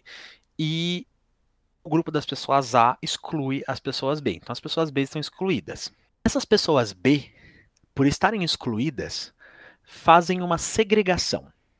Ou seja, o grupo das pessoas A está fechadinho e as pessoas B se fecham em outro grupo. Isso é segregação. Então, um grupo que segrega o, o Magic, que divide quem é hétero e quem é LGBT, que ia mais, não é um grupo inclusivo, é um grupo segregado. Aí você tem uma quarta possibilidade, que seria a integração dessas pessoas. Só que o que seria integrar essas pessoas? Dentro da comunidade de Magic, das pessoas A, você tem um grupo dentro do grupo A, que é o grupo B. Que seriam as pessoas que estão fechadinhas dentro do grupo B, que fazem, na verdade, grande parte do grupo A. E não existe realmente uma inclusão, que seria as pessoas A e as pessoas B juntas no mesmo grupo.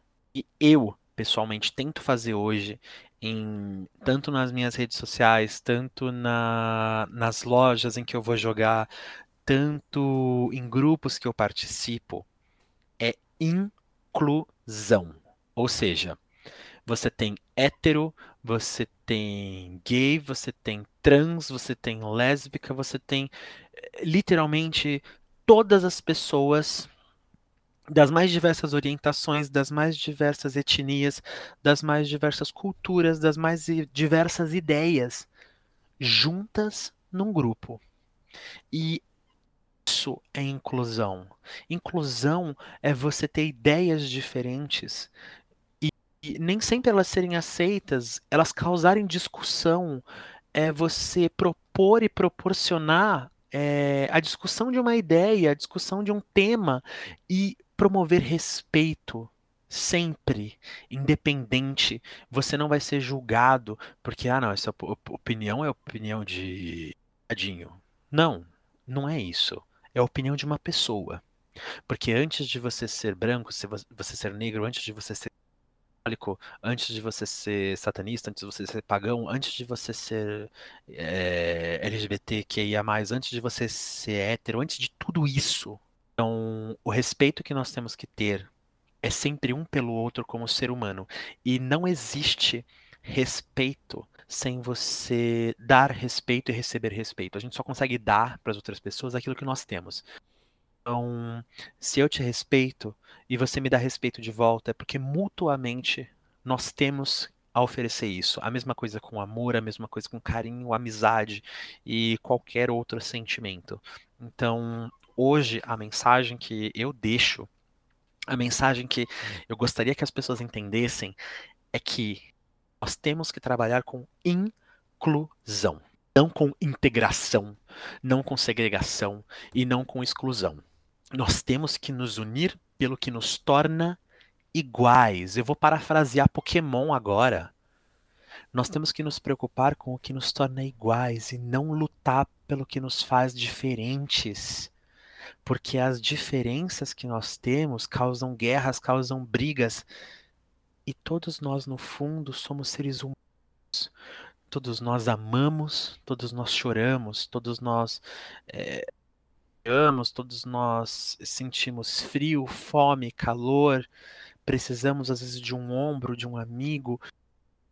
Todos nós temos essas necessidades. Então, vamos nos unir vamos nos incluir nos que nos, no que nos torna iguais e não nos separar pelo que nos torna diferentes, pelo que nos faz diferentes. As diferenças, elas são o que nos torna especiais. Não estou falando que ser diferente é um problema. Muito pelo contrário. Ser diferente é o que nos torna especiais. O que seria do amarelo se todo mundo gostasse do azul? É, se houvesse uma nota só, seria literalmente de dar dó. então, a gente puxa essas notas para Lá, Si, De, Mi, Fá, Ré, e a gente tem notas diferentes. E é a inclusão do que nos torna iguais, com os temperos que nos tornam diferentes, vou usar esse termo. Os temperos que nos tornam diferentes é o que faz a gente ter totalmente a mesma coisa.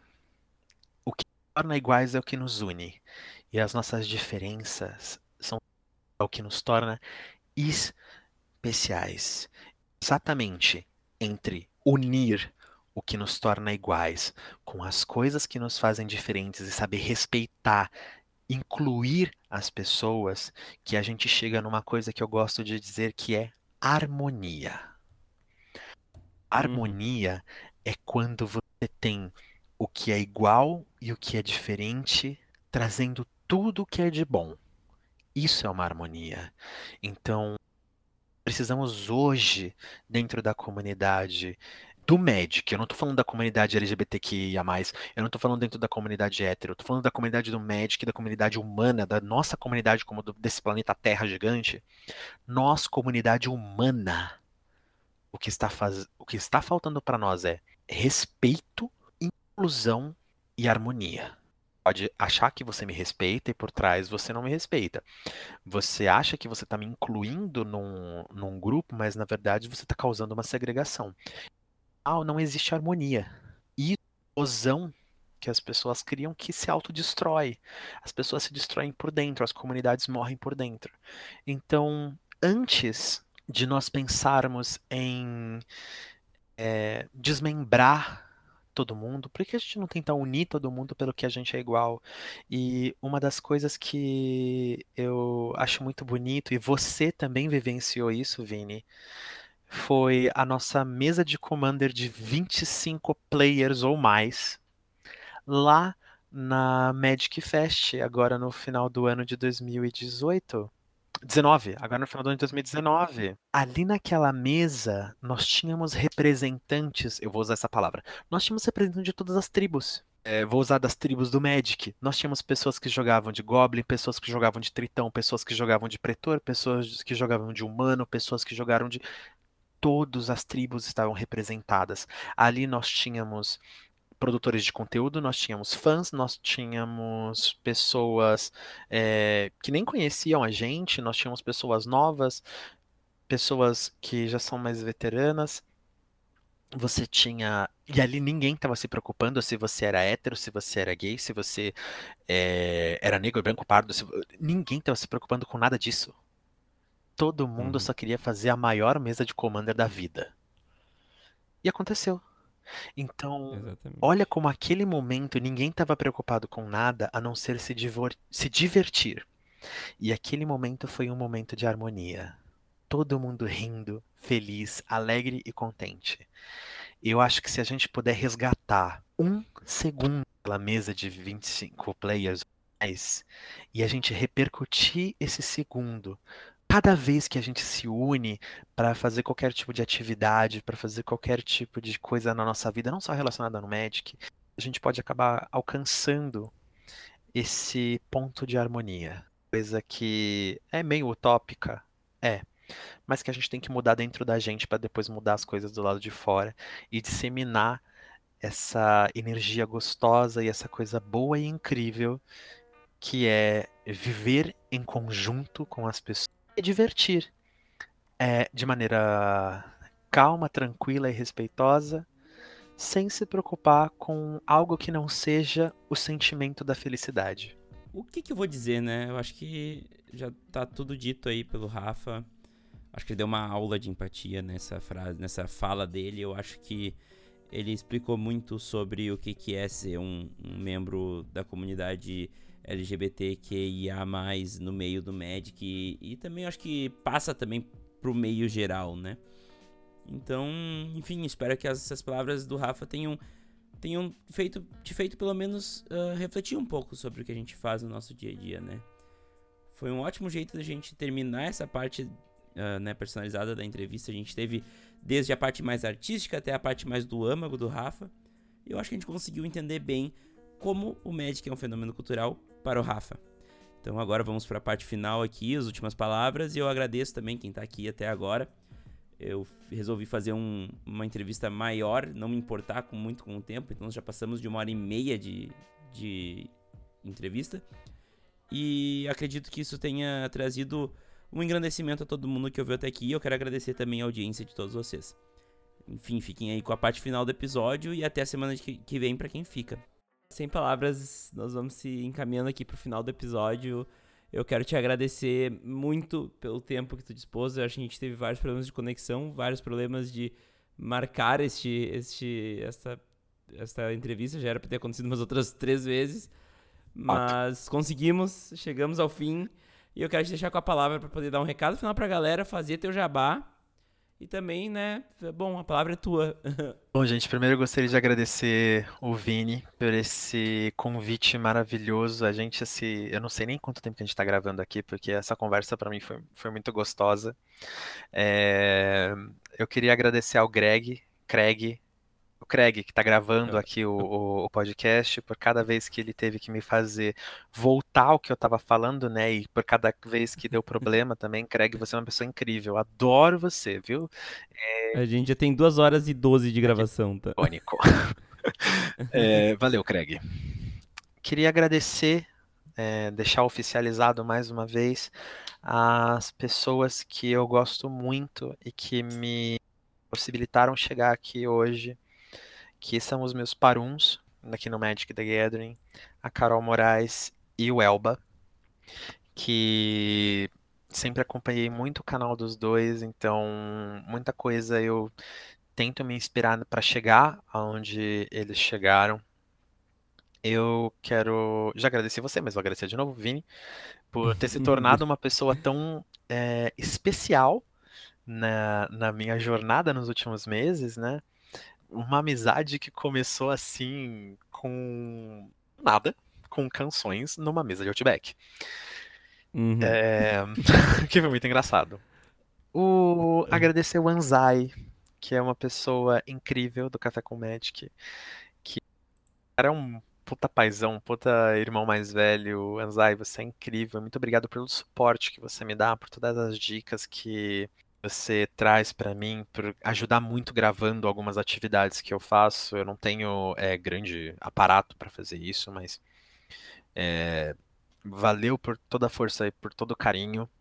Agradecer a Treva e o Antares, que são pessoas incríveis, pessoas que moram no meu coraçãozinho. E também nos meu, um dos meus oito corações, porque vocês são incríveis, adoro vocês, bichinhos. Obrigado, senhor, por ter falado, porque a gente sabe que eles também amam o senhor agradecer a todos, de uma maneira geral, por fazerem o Magic ser o que o Magic é hoje. Esse gathering incrível, fascinante e que abre tantas portas. Porque se fosse Charlão, se não fosse o Thiago do Diário Planinalta, se não fosse o Cyan e a Bia do Life is Magic, eu acho que eu não teria virado um dos hosts do palco cosplay na Central Fest, né? E isso foi um momento muito, muito importante para mim, muito incrível é, da minha parte como produtor de conteúdo. Lierson também que estava lá comigo. Lierson, você é o cara, bicho, como ela trade. Você é muito top. e agradecer todo mundo que, que ouviu aqui a, a minha história, que ouviu esse podcast, que é, parte integrante da comunidade do Magic como um fenômeno cultural, porque nós somos os fenômenos e somos a cultura fenomenal do Magic. E adorei isso, gente. somos a cultura fenomenal do Magic, incrível. E deixar para vocês, né, sigam nas redes sociais o nosso todo. Não me sigam, né? Sigam o nosso todo poderoso Deus Dragão Nicol Bolas. É só vocês procurarem no Twitter, no Instagram e no YouTube o canal Fagulhando. é só arroba fagulhando, não tem mais nada de diferente, é arroba fagulhando, só existe a gente. E lembrar que vocês vão estar interagindo com o Nicobolas. Então, em nenhum momento é o Rafa, não sou eu, pessoa, que está interagindo com vocês. É o Todo-Poderoso Deus Dragão Nicobolas. Então, se permitam serem as pessoas que o Nicobolas vai estar tá entregando essa bênção divina que é a, a sua presença ilustre. E queria deixar, nós, né, só mesmo, como eu já falei anteriormente, dos elementos da amizade, dizer que nós somos o verdadeiro gathering do Magic brasileiro. Então, cada um de nós tem esse elemento de ser guardado. Então, lealdade, honestidade, generosidade, bom humor, bondade e nunca se esqueçam do último elemento da harmonia que une todos os outros: a magia. Beijo no coração de todos vocês. Então tá, pessoal, eu agradeço a audiência de todos aqui. Eu quero dizer que o Rafa foi uma pessoa que eu tive uma conexão muito forte. E deu pra ver, Ui. eu acho, duas horas e meia gravando. Ui, conexão Nossa, forte. Adoro delícia. Mas Para, foi, foi muito... Tira a mão, bobinho. Ai, nossa. Ai, eles estão ouvindo a gente. É. Por isso que eu não gravo, né? Uh, mas eu acho muito louco, assim, que foi realmente isso, Noteback falando sobre músicas uh, que as pessoas não conhecem. Uh, mas é isso aí, eu quero agradecer a tua presença, Rafa, agradecer a audiência de todo mundo até aqui. E até a semana que vem para quem fica. Tchau! Tchau, gente. Um beijo muito grande no coração de todos. Sintam-se abençoados, tanto o canal quanto vocês.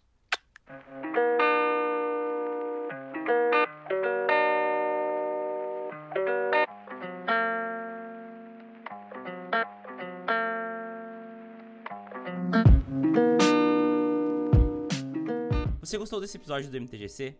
De onde veio esse tem muito mais. Conheça todas as entrevistas e assuntos já abordados por aqui, pesquisando por MTGC no Spotify, no Deezer ou no seu agregador de podcasts preferido. Se você quiser ajudar o podcast a continuar existindo, acesse www.padrim.com.br mtgcpodcast ou pesquise por MTGC Podcast no PicPay para doar o valor que você achar que o MTGC merece. Vamos conversar? É só mandar um e-mail para podcast.mtgc.com.br me conte mais sobre o que você acha do MTGC e traga seu feedback. Ele é muito importante para o trabalho continuar melhorando. Siga o MTGC nas redes sociais, Instagram, Facebook e Twitter é arroba MTGC Podcast. No Twitter você também pode me achar no arroba Vini. Links na descrição, porque meu sobrenome é complicado e eu entendo vocês. Muito obrigado pelo carinho e pela audiência. Até semana que vem e tchau!